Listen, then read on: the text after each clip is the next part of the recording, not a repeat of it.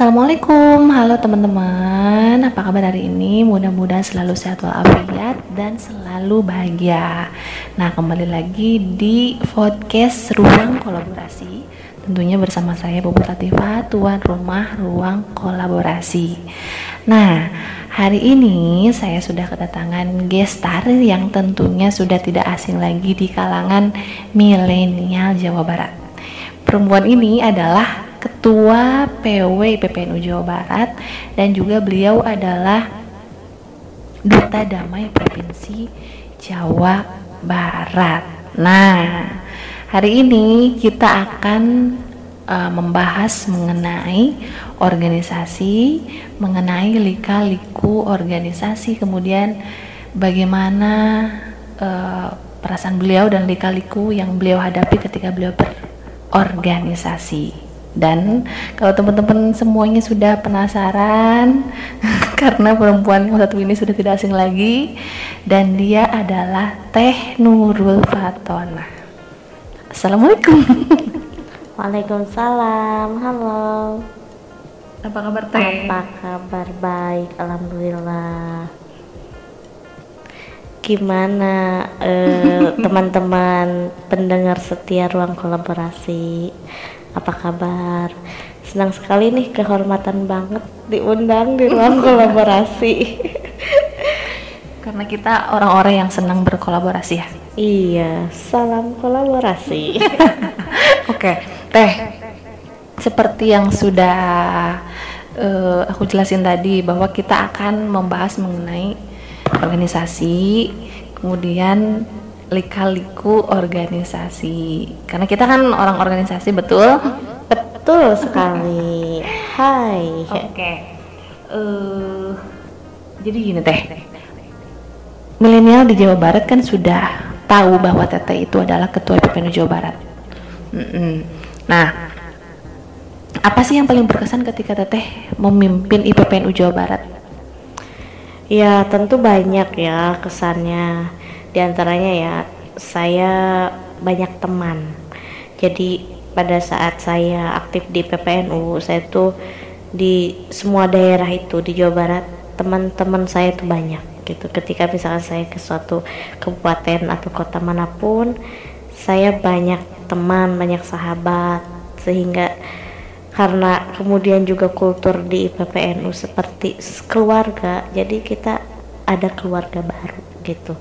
Jadi kesannya tentu sangat luar biasa sekali. Saya banyak teman, banyak silaturahmi, hmm. banyak ketemu kiai juga. Aduh, berkah ya Teh. Iya dong, didoain. Doa Dis- banyak-banyak.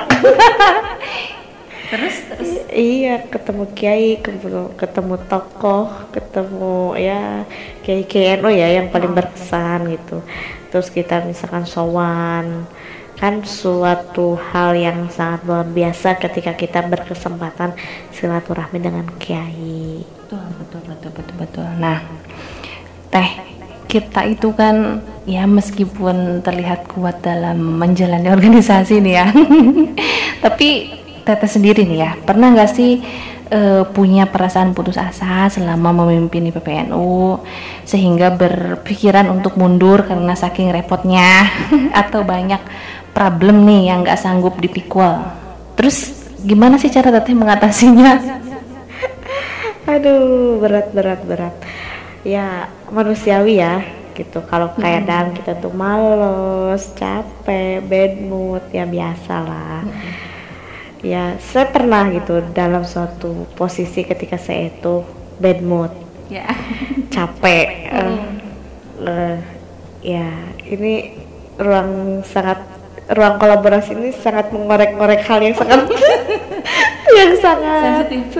sensitif kemudian, dan saya belum pernah loh diorek-orek kayak gini, dan ini adalah spesial okay. untuk Ruang Kolaborasi, dan saya tidak pernah saya tidak pernah curhat seterbuka ini. Okay. Saya pernah bad mood adalah pada saat saya misalkan merasa sendiri di organisasi. Merasa sendiri itu tidak mesti kita misalkan ya jalan sendiri gitu, tapi ketika apa ya baik itu misalkan di internal pengurus misalkan sibuk dengan kegiatannya, hmm. atau misalkan ada orang tua kita atau senior yang kemudian ya mereka juga punya kesibukan sendiri-sendiri, sehingga saya sebagai kader merasa berjalan sendirian gitu. Hmm. Di sana kadang saya merasa kok kok kenapa sih saya tuh seperti apa ya? Iya, bener-bener sendiri gitu. Aduh. Terus saya kadang merasa sedih ya, pernah ketika misalkan saya uh, apa ya, ada yang karena kan kita hidup di organisasi ini ya, apa maksudnya hidup bersosial hmm. gitu, ada orang lain yang bersinggungan dengan kita, kadang misalkan sensitif sekali, ada yang misalkan tersinggung oleh ucapan kita dengan perbuatan kita. Apalagi yang namanya ketua itu benar-benar sangat disorot gitu. Hmm. Kita misalkan hal terkecil ya, kayak misalkan ketua itu telat membalas WhatsApp gitu loh. Ada yang nyangkanya macam-macam, wah ketua judes dan lain-lain, sombong. sombong gitu lah. Padahal kan mungkin saja la saya lagi mandi misalkan, misal ya, atau kayak gimana. Jadi kadang ya, ya. kadang sedih gitu, kedua males ya, males juga. Saya tentu manusiawi, kadang saya merasa sangat lelah sekali. Lelah itu kadang ya baik secara fisik ataupun secara psikis ya. Secara fisik tentu saya memiliki uh, tubuh yang sangat apa ya, maksudnya yang sama dengan orang lain gitu. Ketika saya misalkan diporsir, tubuh saya dieksploitasi dari tiap hari gitu ya, atau selama ini kan gini, setiap minggu kegiatan I P P N U itu minimal uh, ya dua titik atau tiga titik di weekend itu. Hmm. Saya kan uh, menentukan saya harus datang kemana, itu biasanya saya berdasarkan siapa yang dulu ngundang gitu. Hmm. Tapi hal itu juga kemudian kadang jadi masalah, jadi masalah gitu. Saya, misal saya dianggap tidak memprioritaskan suatu P C tertentu, atau misal saya dianggap pilih-pilih gitu berdasarkan like and dislike, padahal saya tidak pernah begitu gitu. Atau misalkan ya eh, karena kadang saya juga selain siapa yang duluan ngundang, saya biasanya memprioritaskan mana yang mesti dihadiri gitu, lebih utama, terutama ya kegiatan-kegiatan yang sangat sakral di organisasi kayak pelantikan, gitu, konferensi. Saya itu selalu memprioritaskan itu gitu. Mm-hmm. Nah, kemudian ketika saya misalkan dianggapnya macam-macam kan tentu saya kesel gitu ya. Kesel, bad mood, sedih, marah ya. Adalah hal-hal yang sangat uh, sering saya alami. Manusiawi, manusiawi juga. Mm-hmm. Dan kadang saya tidak punya teman untuk cerita gitu. Berarti ruang kolaborasi ini sangat ya, tepat ya. Ruang kolaborasi ini benar-benar sangat mengorek-ngorek kali menjembatani. Ya, menjembatani ya. uh, untuk saya mem membuka hal-hal yang tidak pernah saya ceritakan sebelumnya kemanapun gitu. Nah, itu kan hal-hal yang dirasakan. Mengatasinya gimana tuh? Kalau kayak gitu ya, mengatasinya ya saya ya gini, kalau misalkan saya lagi males gitu ya, saya tuh pernah loh males aja, males ngapa-ngapain, ada acara itu, aduh capek gimana, atau misalkan saya lebih senang lebih senang mengerjakan yang bukan I P P N U gitu ya. Saya mencoba ya memotivasi sendiri atau menyemangati diri sendiri itu ya susah gitu ya. Tapi alhamdulillah saya pun cukup punya teman-teman yang solid ya, beberapa meskipun jumlahnya tidak banyak, tapi cukup eh, apa ya, mengingatkan saya untuk saya untuk terus semangat, hmm. untuk terus komitmen gitu.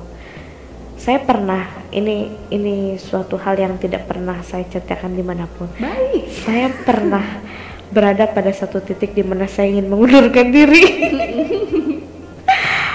Adalah ketika saya merasa teman-teman baik saya itu lebih memilih jalan hidupnya, jalan hidupnya sendiri. Hmm. Tapi kemudian saya disadarkan bahwa itulah pilihan, Betul. itulah pilihan gitu. Satu itu, yang kedua itu adalah mungkin upaya untuk saya untuk menjadi orang yang lebih dewasa gitu. Yeah. Saya misalkan kehilangan, maksudnya bukan kehilangan ya, ya ditinggalkan mm-hmm. oleh orang yang sebetulnya saya andalkan sekali gitu, atau misalkan saya apa ya, saya sangat uh, putus sekali, tiba-tiba meninggalkan, atau misalkan ya kalau meninggalkannya dengan misalkan pilihannya karena pindah domisili atau karena Uh, fokus untuk memilih yang lain, misalkan menikah atau bekerja gitu ya, ya itu banyak gitu, hmm. dan jumlahnya tentu sangat banyak, ya. gitu. Oh, jadi, jadi caranya memotivasi diri sendiri bahwa banyak tanggung jawab yang harus dijalankan, itu ya Teh. Nah. Tadi Teteh sempat menyinggung masalah pilihan, gitu. Itu pilihan eh, teman-teman terdekat Teteh untuk memilih jalan hidupnya masing-masing. Nah, Teh, berbicara mengenai eh, pilihan, nih perempuan itu kan selalu memilih. Teteh sendiri setuju nggak kalau perempuan itu harus selalu memilih? Terus eh, bagaimana cara perempuan untuk memperlihatkan pendirian dan prinsip? Memilih ya. Ya, eh, kalau kata Najwa Shihab, mengutip mm-hmm. ma- eh, Mata Najwa, Najwa Shihab ya, ketika kita misalkan diberikan kemampuan untuk menjalani eh, lebih dari satu hal, itu sangat dimungkinkan. Maksudnya dalam hal ini ketika ya, itu adalah pilihan teman-teman ketika misalkan mereka meninggalkan I P P N U karena dengan pilihannya misalkan menikah dan lebih fokus di keluarga, ya itu adalah pilihan. Tapi sebetulnya saya juga punya di pengurus I P P N U Jawa Barat yang dia sudah menikah tapi tetap bisa loyal di organisasi. Komitmen ya? Ya, komitmen. Jadi artinya bahwa menikah itu bagi beberapa orang itu tidak menjadi halangan untuk ti- untuk tidak aktif di organisasi jika pilihannya menikah. Jika pilihan menikah pun ketika misalkan ada orang yang misalkan mengaku sangat sibuk dengan kuliahnya misalkan. Hmm. Nah, saya paling tidak setuju ketika ada orang yang mengatakan bahwa aktivis organisasi misalkan nilainya jelek, kuliahnya sering bolos, absennya bolong-bolong atau yang lainnya. Dan justru saya adalah orang yang paling tidak setuju dengan itu.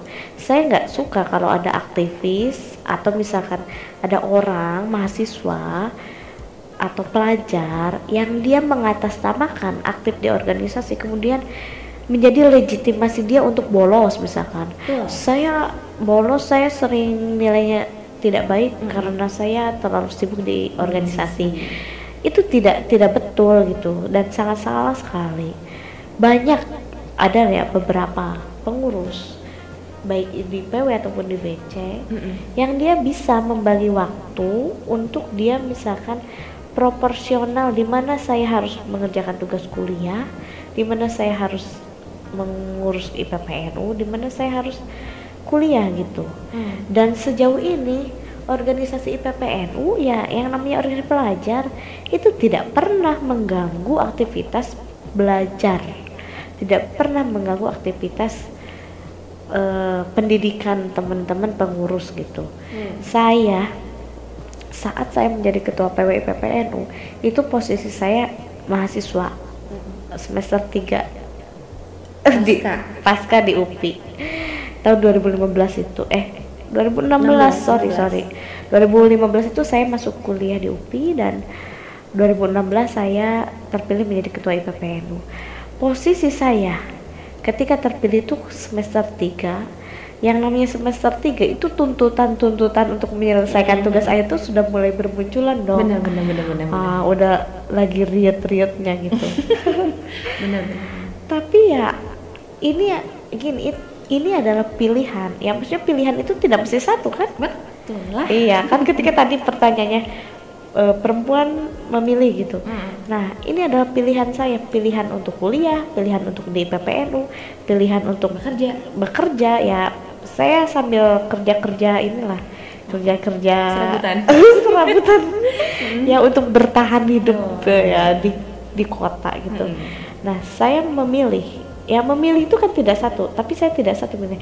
Milih untuk bekerja, memilih untuk kuliah S dua, dan memilih untuk menjadi ketua I P P N U. Dan alhamdulillah itu bisa dilakukan secara uh, semuanya dengan adil gitu. Hmm. Saya bisa menyelesaikan kuliah hmm. dengan tepat waktu. Saya mengatakan tepat waktu ya, meskipun saya sebetulnya saya pernah punya target untuk kuliah S dua itu empat, yeah. empat semester. Mm-hmm. Tapi waktu mm-hmm. itu karena ada beberapa problem ya di kampusnya, sehingga saya harus lima semester. Mm-hmm. Karena pertama saya juga, aduh jadi ngomongin akademis ya. Mm-hmm. Pertama saya juga karena tidak linear antara S satu ke S dua, mm-hmm. sehingga saya harus lima semester. Dan itu dikatakan tepat karena tidak linear. Saya tepat waktu kuliah S dua dan saya tidak pernah meninggalkan meninggalkan organisasi I P P N U karena kuliah gitu. Luar biasa, tepuk tangan dong. Nah, uh, itu kan pilihan. Jadi salah ya ketika uh, perempuan itu disuruh untuk memilih kalau misalnya kita bisa menjalankan semuanya. Nah, tadi Tete sempat menyinggung soal menikah. Ya. Kita bukan kita semua tahu sih. Khususnya aku sendiri tahu bahwa sekarang Tete sudah menginjak usia lebih dari dua puluh lima. Nah, pasti dong banyak orang yang nanya, kapan nikah, kapan nikah?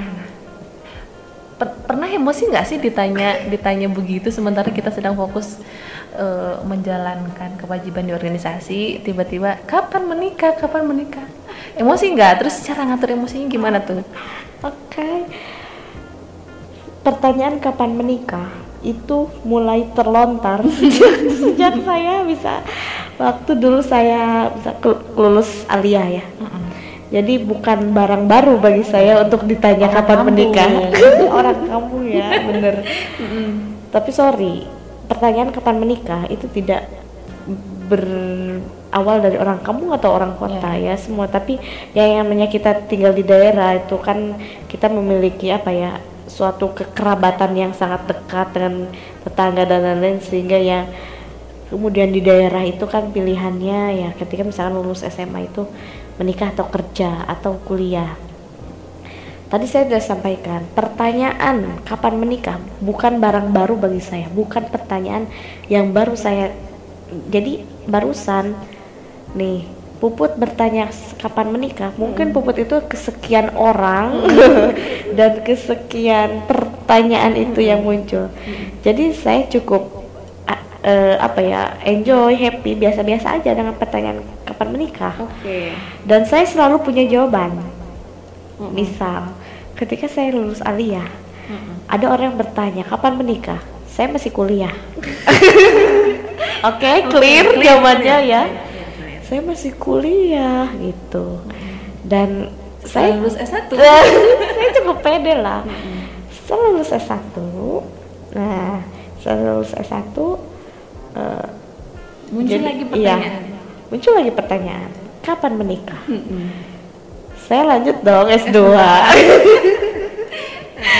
Nah, sementara pada saat yang sama sebetulnya teman-teman saya di kampung saya sudah punya anak. Sudah habis stoknya. Oh, okay. Bahkan uh-uh. usia yang di bawah saya uh-uh. sudah pada menikah. Oke. Okay. Oke. Okay? Okay. Dan saya dan saya karena kebetulan tidak tinggal di rumah, dan saya selama memang selama keluar S M A itu saya kan kuliah ya di luar gitu ya, tidak tidak tinggal di rumah.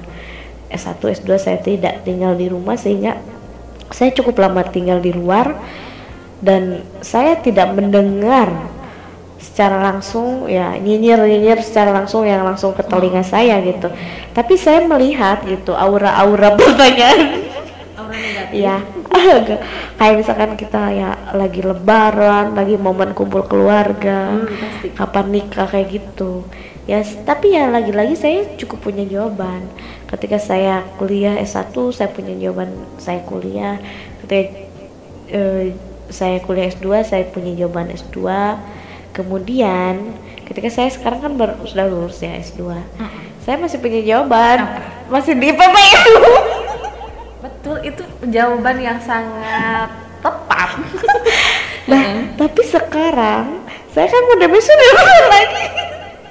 Saya sedang mencari muncul-muncul juga. Iya, saya sudah uh, apa ya maksudnya sudah nyari ny- nyari alternatif, alternatif jawaban. Betul, betul, betul, betul, betul. Tapi uh, lagi-lagi bahwa yang masalah uh, jodoh ya. Sebenarnya gini, saya sejauh ini belum menikah.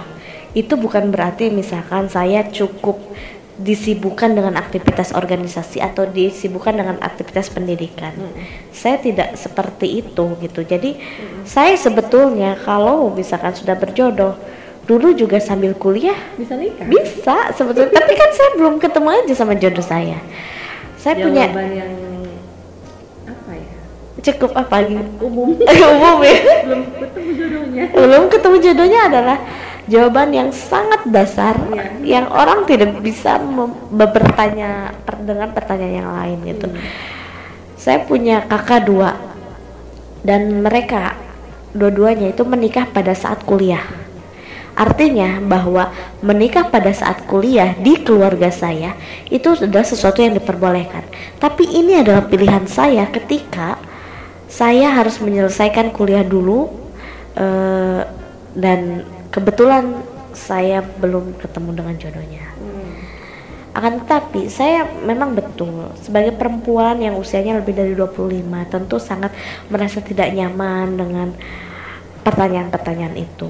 Ya manusiawi ya, tidak hmm. nyaman, tensin, kemudian minder. hmm. Saya kadang suka menghindar dari dari apa ya, dari undangan-undangan ya teman-teman. Kalau teman-teman saya selalu hadir sih. Mm-mm. Kayak misalkan yang di bawah usia saya tapi dia ngundang saya gitu. Mm. Jadi res oke, okay. Kamu mungkin sering saya. Ya, tapi kebetulan ada acara I P P N U. Iya, okay. Jadi misalkan gini, ada undangan siapa? Itu apalagi yang misalkan kalau di di di kampung saya misalkan orang itu dulunya pernah ngaji sama saya misalkan, murid saya gitu ya. Ya sangat sangat apa ya maksudnya ya dia dulu ngajinya sama saya gitu kemudian sekarang undang saya gitu dan saya belum nikah dan kebetulan dan kebetulan eh, pada saat hari yang sama ada acara I P P N U sehingga saya lebih sering memilih. Sebetulnya lebih memilih untuk menghindari menghadiri kegiatan pernikahan okay. yang itu eh, usianya di bawah saya gitu.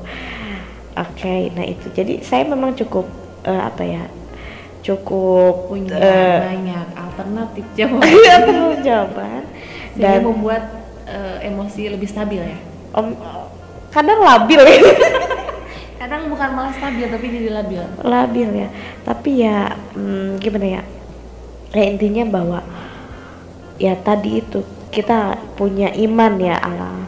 Ini unu kayak ustadzah aja ini.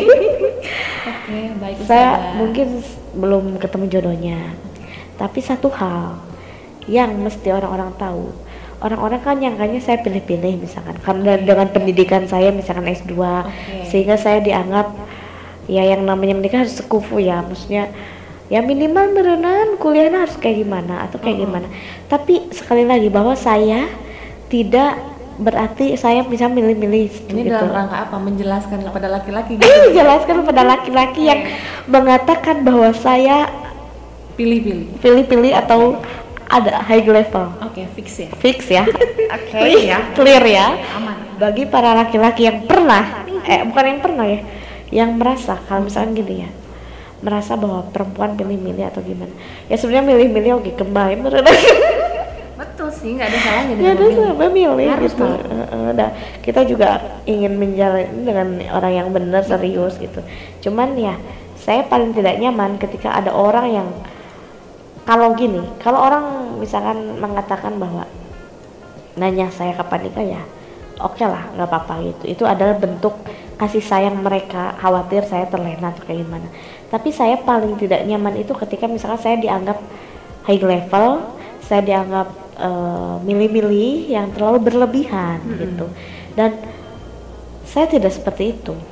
Yeah. Gitu, saya tidak seperti itu. Tapi ya yang jelas bahwa mungkin uh, ya Gusti Allah belum menakdirkan saya untuk ketemu jodoh. Mm-hmm. Tapi mudah-mudahan segera lah. Ya, dan ada sebetulnya seseorang yang bilang bahwa ya, perempuan itu terbentuk dari pola pikir gitu. Jadi ya tergantung yang tergantung orang itu gimana sih orang gitu, mau memandang apa tuh? Yang perempuan itu seperti seolah-olah perempuan yang usianya dua puluh oh, iya. ke atas uh-uh. seolah-olah seperti, seperti orang yang sedang sekarat dan harus segera diselamatkan. Itu baik baik Latifah dua ribu sembilan belas. Nah, okay, thanks. Sebetulnya kan karena kita perempuan biasa yang punya perasaan nih, kalau ditanya masalah nikah gitu, umur sudah misalnya lebih dari dua puluh lima gitu atau misalnya sudah uh, matang untuk menikah, pasti kan uh, di suatu saat kita merasa down gitu, brown out lah gitu. Nah, uh, kira-kira di saat uh, kita lagi down, Teteh lagi down nih, sosok uh, favorit yang menginspirasi sehingga Teteh bisa bangkit lagi itu siapa?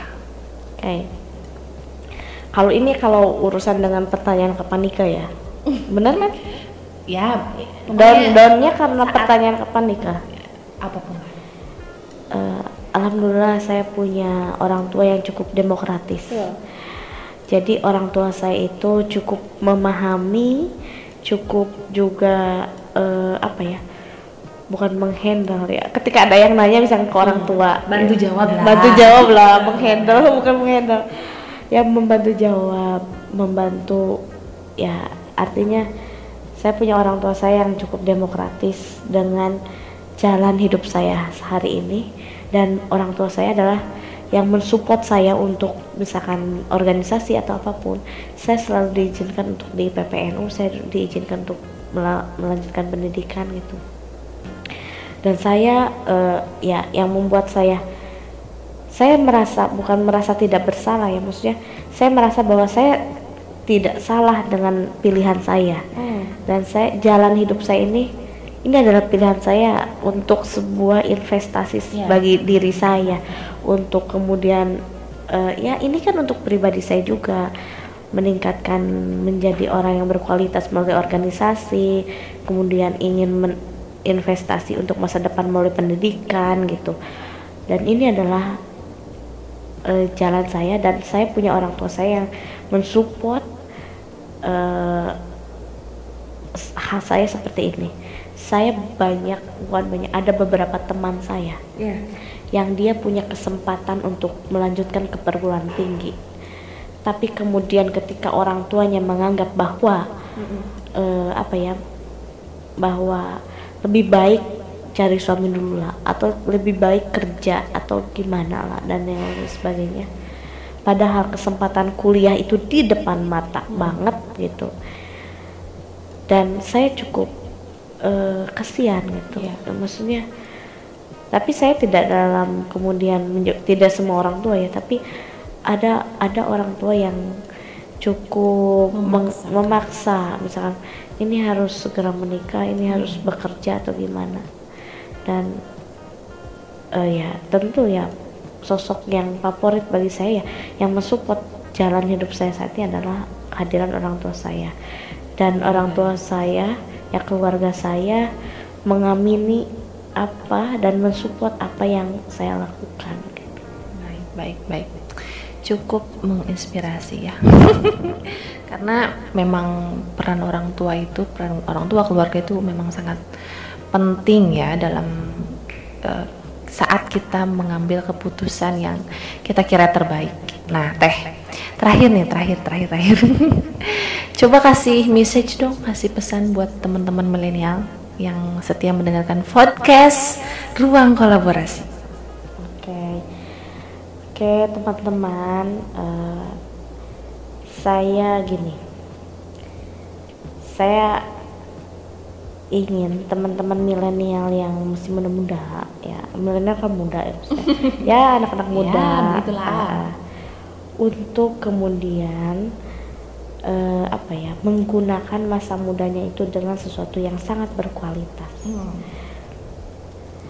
Orang sekarang berbicara tentang apa bonus demografi, tentang bagaimana nanti uh, usia produktif lebih banyak di Indonesia gitu. Dan itu adalah kita hari ini gitu. Ya, artinya anak-anak yang hari ini usianya dua puluh tahun, yang di bawah yang S M A sama kuliah lah, hmm. itu adalah orang-orang yang ketika pada pada Indonesia merdeka seratus tahun di dua ribu empat puluh lima adalah mereka yang yeah. usianya empat puluh gitu. Ketika yang diharapkan menjadi orang-orang yang benar-benar produktif. Sehingga saya ingin teman-teman yang hari ini di S M P, di S M A yang sedang kuliah itu benar-benar menggunakan waktu muda itu dengan melakukan sesuatu yang berkualitas. hmm. Organisasi menurut saya adalah suatu jalan bagi teman-teman milenial untuk mengembangkan diri, untuk meningkatkan kualitas diri. Saya menilai bahwa orang yang berorganisasi itu memiliki kualitas lebih yang tidak dimiliki oleh orang lain. Nah. Contohnya, dia memiliki pertemanan yang banyak, sehingga dia memiliki relasi, yeah. memiliki akses. Itu orang yang berorganisasi dong. Kalau nah. dia nggak berorganisasi, nggak kenal dong, nggak ada yang, ya, yang kenalnya ya teman-teman kuliah mm-hmm. sekelas doang gitu. Yeah. Tapi kalau dengan organisasi, misalkan, dia banyak teman, banyak keluarga, banyak sahabat, banyak akses, banyak kenalan, banyak ya yang namanya ketika kita sudah punya relasi, akses, link gitu, mm-hmm. itu kan membuka membuka jalan, jalan untuk pintu rezeki, pintu jodoh, pintu betul betul pintu yang lain-lainnya. Yeah. Jadi ketika kita sudah banyak relasi atau kemudian orang yang berorganisasi itu cenderung lebih mudah diterima karena dia memiliki kemampuan komunikasi gitu yang baik gitu. Hmm. Dia terlatih untuk biasa hidup dinamis. Di organisasi kan banyak dinamika ya. Orang yang berorganisasi, yang ditempa di organisasi, dia memiliki kualitas. Selain dia banyak relasi, dia juga memiliki komunikasi yang bagus. Dia juga adalah orang yang saya pastikan dia memiliki kelebihan gitu. Ya, kita bisa bandingkanlah orang yang berorganisasi dan orang yang tidak berorganisasi hmm. sekalipun gitu. Ya kaku, orang yeah. yang tidak berorganisasi kaku gitu. Itu yang satu. Jadi saya ingin teman-teman milenial hari ini yang hari ini nih kesempatan teman-teman untuk di usia dua puluh ke bawah, kemudian yang usia ya yang usia S M P, S M A dan mahasiswa. Selain berorganisasi adalah ya teman-teman harus semangat untuk melanjutkan pendidikan. Itu yang selalu saya sampaikan ke manapun. Hari ini mm-hmm. melanjutkan sekolah itu sudah sangat mudah sekali. Mm-hmm. Zaman saya kan melanjutkan ke S M A itu masih masih ya masih berat masih ya, gini ya. Berapa aja? Uh, Kemudian zaman dulu sebelum saya, zaman saya sih masih mas bayar sih ya, maksudnya ya, ini uh, sudah lumayan. Tapi sebelum sebelumnya, zaman kakak saya atau gimana, melanjutkan ke S M P, melanjutkan ke S M A itu sudah sangat syukur prestasi ya, gitu. Ya. Jadi, wah ketika hanya beberapa orang yang memiliki kemampuan ekonomi yang baik gitu ya, mm-hmm. yang bisa melanjutkan ke S M P, S M A gitu. Nah. Okay. Hari ini kesempatan pendidikan itu sudah sangat terbuka, adanya bantuan pemerintah gitu untuk bisa melanjutkan ke sekolah baik S M P, S M A, bahkan ke perguruan tinggi pun sekarang akses untuk mendapatkan bantuan itu sangat mudah sekali.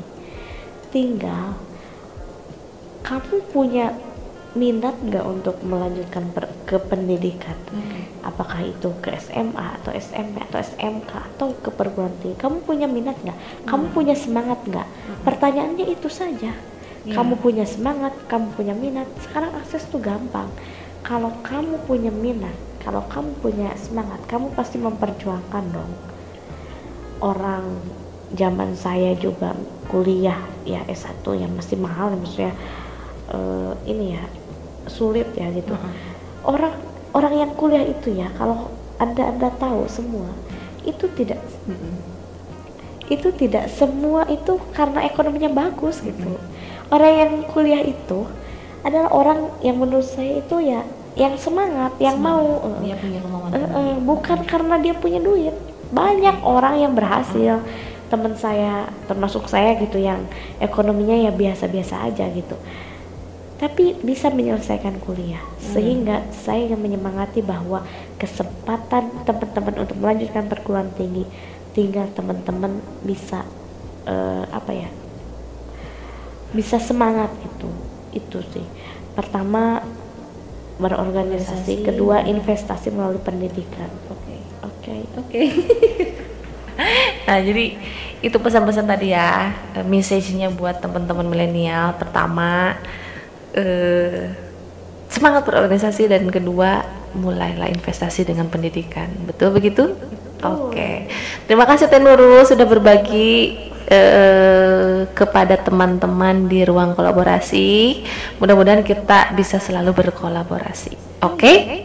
Iya dong. Ini spesial banget sebetulnya. Spesial untuk ruang kolaborasi. Jadi teman-teman yang mendengarkan ruang kolaborasi ini sangat spesial karena Teh Nurul ini bercerita seperti ini tidak di sembarang tempat, hanya di ruang kolaborasi. Oke. Okay. Nah, eh, teman-teman, obrolan kita sudah selesai bersama Teh Nurul mengenai organisasi dan lika-liku organisasi.